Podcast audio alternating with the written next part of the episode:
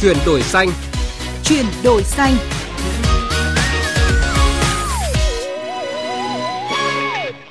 Thưa quý vị và các bạn, giao thông vận tải là lĩnh vực đóng vai trò quan trọng trong các hoạt động kinh tế xã hội của mỗi quốc gia, đặc biệt là đối với quốc gia có nền kinh tế mới nổi như Việt Nam. Tuy nhiên, với nhiều loại hình giao thông trong quá trình lưu thông vận chuyển đã sử dụng nhiên liệu và thải ra lượng khí thải rất lớn. Theo thống kê, ngành giao thông của Việt Nam phát thải khoảng 45 triệu tấn CO2, tương đương vào năm 2019 và dự báo trung bình 6 đến 7% mỗi năm, lên đến gần 90 triệu tấn CO2 vào năm 2030. Chính vì vậy, việc chuyển đổi năng lượng xanh, giảm phát thải khí nhà kính của ngành giao thông vận tải được nhận định có vai trò quan trọng trong lộ trình để Việt Nam đạt được mục tiêu giảm phát thải khí nhà kính cũng như mục tiêu trung hòa carbon vào năm 2050 như Thủ tướng Chính phủ đã cam kết tại hội nghị lần thứ 26 các bên tham gia Cung ước khung của Liên Hợp Quốc về biến đổi khí hậu, gọi tắt là COP26. Kể từ khi chính phủ ban hành quyết định số 876 phê duyệt chương trình chuyển đổi năng lượng xanh, giảm phát thải khí carbon, khí metan của ngành giao thông vận tải. Việt Nam đã chứng kiến sự bứt phá về việc sử dụng xe điện. Số xe đã tăng từ 138 chiếc vào năm 2019 lên hơn 28.000 xe điện và hơn 3.500 xe hybrid, dòng xe kết hợp giữa động cơ điện và xăng vào tháng 9 năm 2023, cùng với hơn 2 triệu xe máy điện. Tuy nhiên, có một thực tế là các phương tiện chạy bằng nhiên liệu truyền thống vẫn đang chiếm phần lớn phương tiện di chuyển của người dân hiện nay và là nguồn phát thải không hề nhỏ ra môi trường. Ghi nhận của phóng viên Đài tiếng nói Việt Nam tại thành phố Hà Nội. Alo chị ạ, à, có việc gì đây hả chị? Về mang cho chị 10 ờ, ờ, cân gạo với một ờ, bình nước đến cho nhà chị Bình ở Đây là tiếng gọi thúc giục của chị Hà, chủ cửa hàng tạp hóa tại quận Long Biên, Hà Nội, với nhân viên của cửa hàng đang chuẩn bị đi giao hàng. Vừa chẳng nốt đoạn dây chun cố định bình nước và bao gạo trên chiếc xe Dream cũ mềm, không biển số, thậm chí không yếm, không chắn bùn, máy còn vỡ một góc. Anh Nguyễn Bá Duy, nhân viên của cửa hàng chị Hà cho biết, Trông thế thôi, chứ chỉ đạp nổ nhẹ một cái là tiếng máy giòn tan, vang rền, sẵn sàng lên đường. Nhiều năm nay, anh Duy vẫn thường xuyên sử dụng chiếc xe máy này chở hàng hóa cung cấp cho khu vực Long Biên và nội thành, không vấn đề gì. Khi được hỏi về việc chạy xe cũ như thế này có lo ngại về ô nhiễm môi trường hay không, anh Duy cho biết. Chiếc xe máy này là gắn bó với tôi rất là lâu. Đây là phương tiện kiểm sống chính của gia đình nhà tôi. Tuy cái chiếc xe này à, nó trông nó cũ kỹ nhưng cái khung nó, nó rất là khỏe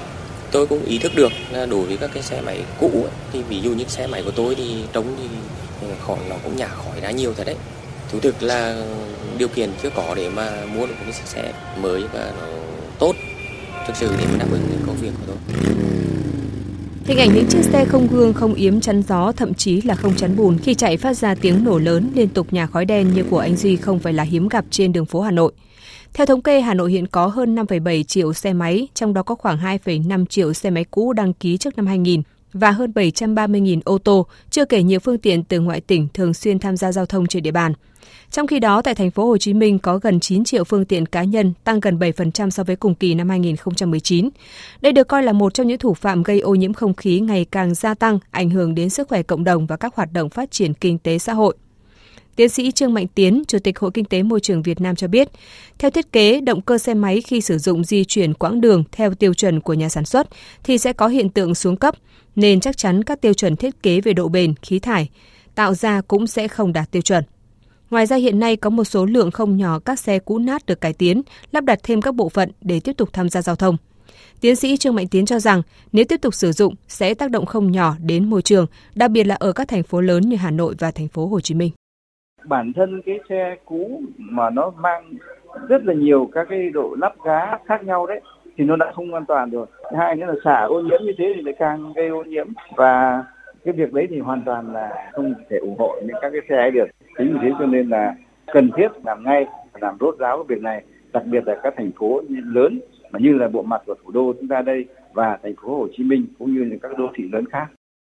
Mặc dù lượng phát thải thải ra môi trường rất lớn, thế nhưng ở nước ta vẫn chưa có quy định về niên hạn sử dụng và chưa được kiểm soát khí thải. Các loại xe này liên quan đến đa số người dân với đủ mọi đối tượng thành phần, lứa tuổi và có nhận thức rất khác nhau, đặc biệt là người lao động có thu nhập thấp phải sử dụng xe máy cũ, xe có chất lượng thấp. Phó giáo sư tiến sĩ Nguyễn Thế Trinh, Viện trưởng Viện Chính sách Kinh tế Môi trường cho rằng, việc thu hồi các phương tiện cũ lạc hậu là cần thiết trong bối cảnh ô nhiễm không khí đang ngày càng nghiêm trọng như hiện nay – Tuy nhiên, cơ quan quản lý cần đưa ra hệ thống quy chuẩn để xác định mức phát thải cụ thể, tránh gây hoang mang cho người dân. Cái việc loại bỏ ấy phải cần phải có một cái phương án làm thế nào bởi vì à, thông thường những cái xe như thế thì lại liên quan đến những cái đối tượng mà người ta yếu thế tức là người ta không có khả năng tài chính để mà người ta chuyển đổi không thì mình phải nghiên cứu kỹ. Chứ còn cái việc mà quan điểm loại bỏ những cái xe đấy là đương nhiên. Một cái đô thị văn minh thì không thể có những cái xe mà quá cũ nát quá là tồi tệ mà đi lưu hành trên đường như vậy. Quý vị và các bạn thân mến, Dự kiến đến năm 2050 sẽ có khoảng 70% dân số Việt Nam tập trung tại khu vực đô thị, nên việc chuyển đổi giao thông xanh cho đô thị càng cần được quan tâm. Đây cũng là định hướng, đóng vai trò quan trọng trong lộ trình để Việt Nam đạt được mục tiêu giảm phát thải khí nhà kính, cũng như mục tiêu trung hòa carbon vào năm 2050 như Thủ tướng Chính phủ đã cam kết tại hội nghị COP26. Theo đó, lộ trình chuyển đổi đối với phương tiện giao thông cơ giới đường bộ giai đoạn 2022-2030 Việt Nam sẽ thúc đẩy sản xuất, lắp ráp, nhập khẩu và chuyển đổi phương tiện sử dụng điện, phối trộn sử dụng 100% xăng E5 và phát triển hạ tầng sạc điện. Từ năm 2025, các xe buýt thay thế đầu tư mới sử dụng điện, năng lượng xanh. Năm 2030, có khoảng 50% phương tiện sử dụng điện, năng lượng xanh. Tất cả xe taxi thay thế đầu tư mới sử dụng điện, năng lượng xanh. Chính vì vậy, ngay từ khi quyết định số 876 phê duyệt chương trình chuyển đổi năng lượng xanh, giảm phát thải khí carbon, khí metan của ngành giao thông vận tải, các doanh nghiệp đã chủ động thực hiện lộ trình này. Phản ánh của phóng viên Đài Tiếng Nói Việt Nam. Tính đến hết năm 2022, đã có hơn 21 triệu xe điện hóa của công ty Toyota đến tay khách hàng trên toàn cầu, góp phần giúp giảm 160 triệu tấn khí CO2 phát thải tại Việt Nam, các đại lý và nhà cung cấp đã áp dụng thành công hệ thống quản lý môi trường ISO 14001 và thực hiện nhiều hoạt động như lắp đặt hệ thống pin năng lượng mặt trời, phát triển các ý tưởng cải tiến để bảo vệ môi trường. Trước xu thế toàn cầu về bảo vệ môi trường và chống biến đổi khí hậu, Toyota đã cam kết đạt trung hòa carbon trong mọi hoạt động vào năm 2050 và mục tiêu không phát thải CO2 trong hoạt động sản xuất vào năm 2035. Để hiện thực hóa mục tiêu này, Toyota đã phát triển định hướng tiếp cận đa chiều nhằm giảm phát thải carbon qua việc đưa ra các giải pháp đa dạng phù hợp điều kiện khác nhau về cơ sở hạ tầng, hiện trạng ngành công nghiệp và nhu cầu khách hàng tại các khu vực khác nhau. Chỉ tính riêng trong năm 2022, toàn bộ hệ thống Toyota đã giảm phát thải hơn 11.000 tấn. Ông Nakano Keita, Tổng Giám đốc Công ty ô tô Toyota Việt Nam khẳng định. Trong suốt gần 30 năm có mặt tại Việt Nam, Toyota luôn nỗ lực là thương hiệu xanh với sứ mệnh tạo ra hạnh phúc cho tất cả mọi người, trong đó bảo vệ môi trường là ưu tiên hàng đầu. Toyota đã và đang theo đuổi chiến lược phát triển cách tiếp cận đa chiều để giảm tác động của khí thải carbonic vừa hướng tới mục tiêu trung hòa carbon vào năm 2050.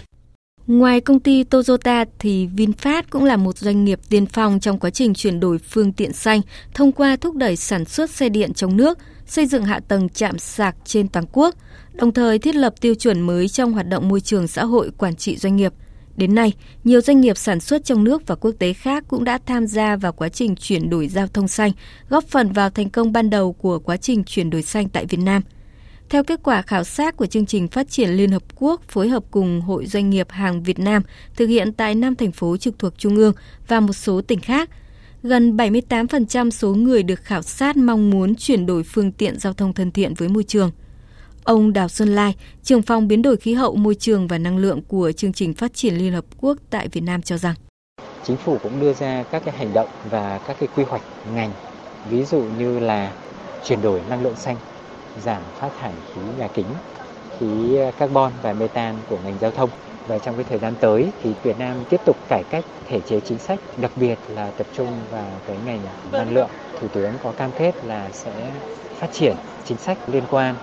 Nhằm triển khai thực hiện các cam kết của nước ta, Bộ Giao thông Vận tải đã trình Thủ tướng phê duyệt chương trình hành động về chuyển đổi năng lượng xanh, giảm phát thải khí carbon và metan ngành giao thông – theo kế hoạch đến năm 2040, ngành giao thông hạn chế tiến tới dừng sản xuất, lắp ráp và nhập phương tiện sử dụng nhiên liệu hóa thạch để sử dụng trong nước và đến năm 2050, toàn bộ phương tiện cơ giới đường bộ tham gia giao thông chuyển đổi sang sử dụng điện, năng lượng xanh. Để thúc đẩy việc chuyển đổi xe ô tô sử dụng nhiên liệu hóa thạch sang ô tô điện, Bộ Giao thông Vận tải cũng phối hợp với các bộ ngành địa phương và một số doanh nghiệp ô tô đề xuất chính sách hỗ trợ chuyển đổi Ông Lê Đỗ Mười, Cục trưởng Cục Hàng hải Việt Nam cho biết. Chúng ta phải xây dựng một hành lang cơ chế chính sách mang tính chất mạnh mẽ để ủng hộ để phát triển có những sách hỗ trợ trực tiếp cho doanh nghiệp có những sách hỗ trợ trực tiếp cho những doanh nghiệp làm về nhiên liệu sạch rồi hạ tầng sạch rồi có những cái quy hoạch đặc biệt những quy hoạch mà về hạ tầng nó một cách nó minh bạch để kêu gọi nhà đầu tư làm sao đấy cho nó hiệu quả ngoài ra thì chúng ta phải dành nguồn lực mang tính chỉ tiêu phải đưa vào trong các nghị quyết đưa vào cơ chính sách và từ đó cụ thể hóa ra một công việc thì cái đấy là tôi nghĩ là cái mà cần chúng ta phải giải quyết nhất Quý vị và các bạn thân mến, theo kịch bản phát thải dòng bằng không, sự kết hợp của quá trình điện khí hóa và dịch chuyển sang sử dụng nhiên liệu sinh học trong lĩnh vực giao thông vận tải sẽ giúp Việt Nam giảm 100 triệu tấn phát thải CO2 vào năm 2050. Trong trường hợp không thể thay thế các năng lượng thông thường bằng năng lượng điện, nhiên liệu sinh học và nhiên liệu điện phân sẽ được sử dụng vào cuối giai đoạn phân tích theo lộ trình hướng tới phát thải dòng bằng không. Sống xanh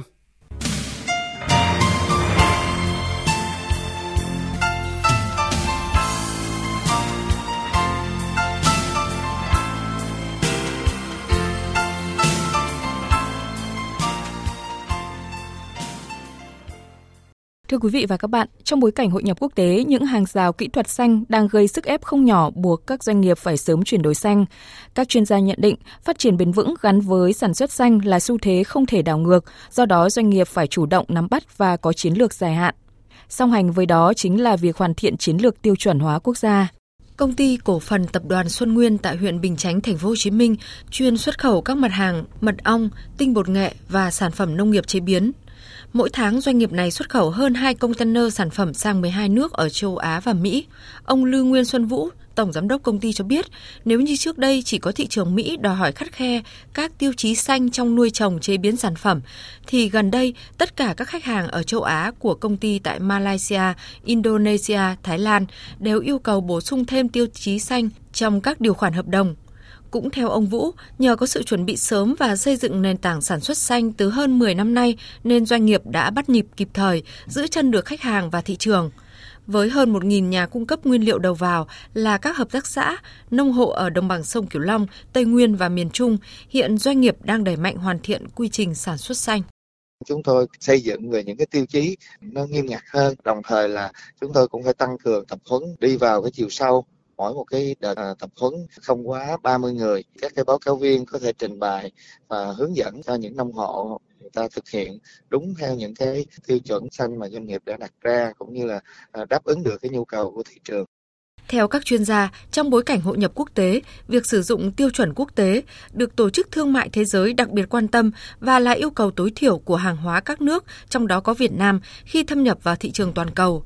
Nhấn mạnh sự cần thiết của việc xây dựng chiến lược tiêu chuẩn hóa quốc gia đến năm 2030, các chuyên gia cho rằng điều này có vai trò dẫn dắt, thúc đẩy sự phát triển hạ tầng chất lượng quốc gia, nâng cao năng suất chất lượng sản phẩm hàng hóa, năng lực cạnh tranh của doanh nghiệp, năng lực đổi mới sáng tạo của quốc gia trong tiến trình trình hội nhập quốc tế và hình thành nền tảng tiêu chuẩn quốc gia phù hợp với tình hình mới. Thứ trưởng Bộ Khoa học và Công nghệ Lê Xuân Định nói. Khi mà chúng ta vừa mới nghe nói về các thế hệ xe điện thì lập tức ở trên thị trường của chúng ta đã xuất hiện tất cả các thế hệ xe điện. Tương tự như vậy, các cái loại năng lượng mới, năng lượng xanh, năng lượng sạch thì đều cũng xuất hiện ở trên đất nước của chúng ta. Các nguồn năng lượng thay thế hướng đến net zero cũng đều xuất hiện. Thế nếu như mà chúng ta không có một hệ sinh thái, các cái tiêu chuẩn quốc gia và các quy chuẩn quốc gia có thể đi trước đón đầu hoặc tối thiểu là bắt kịp, thì tất cả các hoạt động triển khai các công nghệ mới, dịch vụ mới của chúng ta đều sẽ có những rào cản. Và kể cả việc trong đảm bảo an toàn cho người tiêu dùng, cho xã hội. Tổng cục Tiêu chuẩn Đo lường Chất lượng cũng cho biết, hiện trong tổng số hơn 13.500 tiêu chuẩn quy chuẩn quốc gia, Việt Nam đã xây dựng được 750 tiêu chuẩn hướng tới thúc đẩy tăng trưởng xanh, góp phần tích cực vào việc triển khai chiến lược quốc gia về tăng trưởng xanh tầm nhìn đến năm 2050. Quý vị và các bạn thân mến, thông tin về hoàn thiện chiến lược tiêu chuẩn hóa quốc gia phục vụ phát triển kinh tế xã hội chuyển đổi xanh cũng đã kết thúc chương trình chuyển đổi xanh ngày hôm nay. Chương trình do biên tập viên Quang Huy biên soạn và thực hiện. Hẹn gặp lại quý vị và các bạn trong những chương trình sau.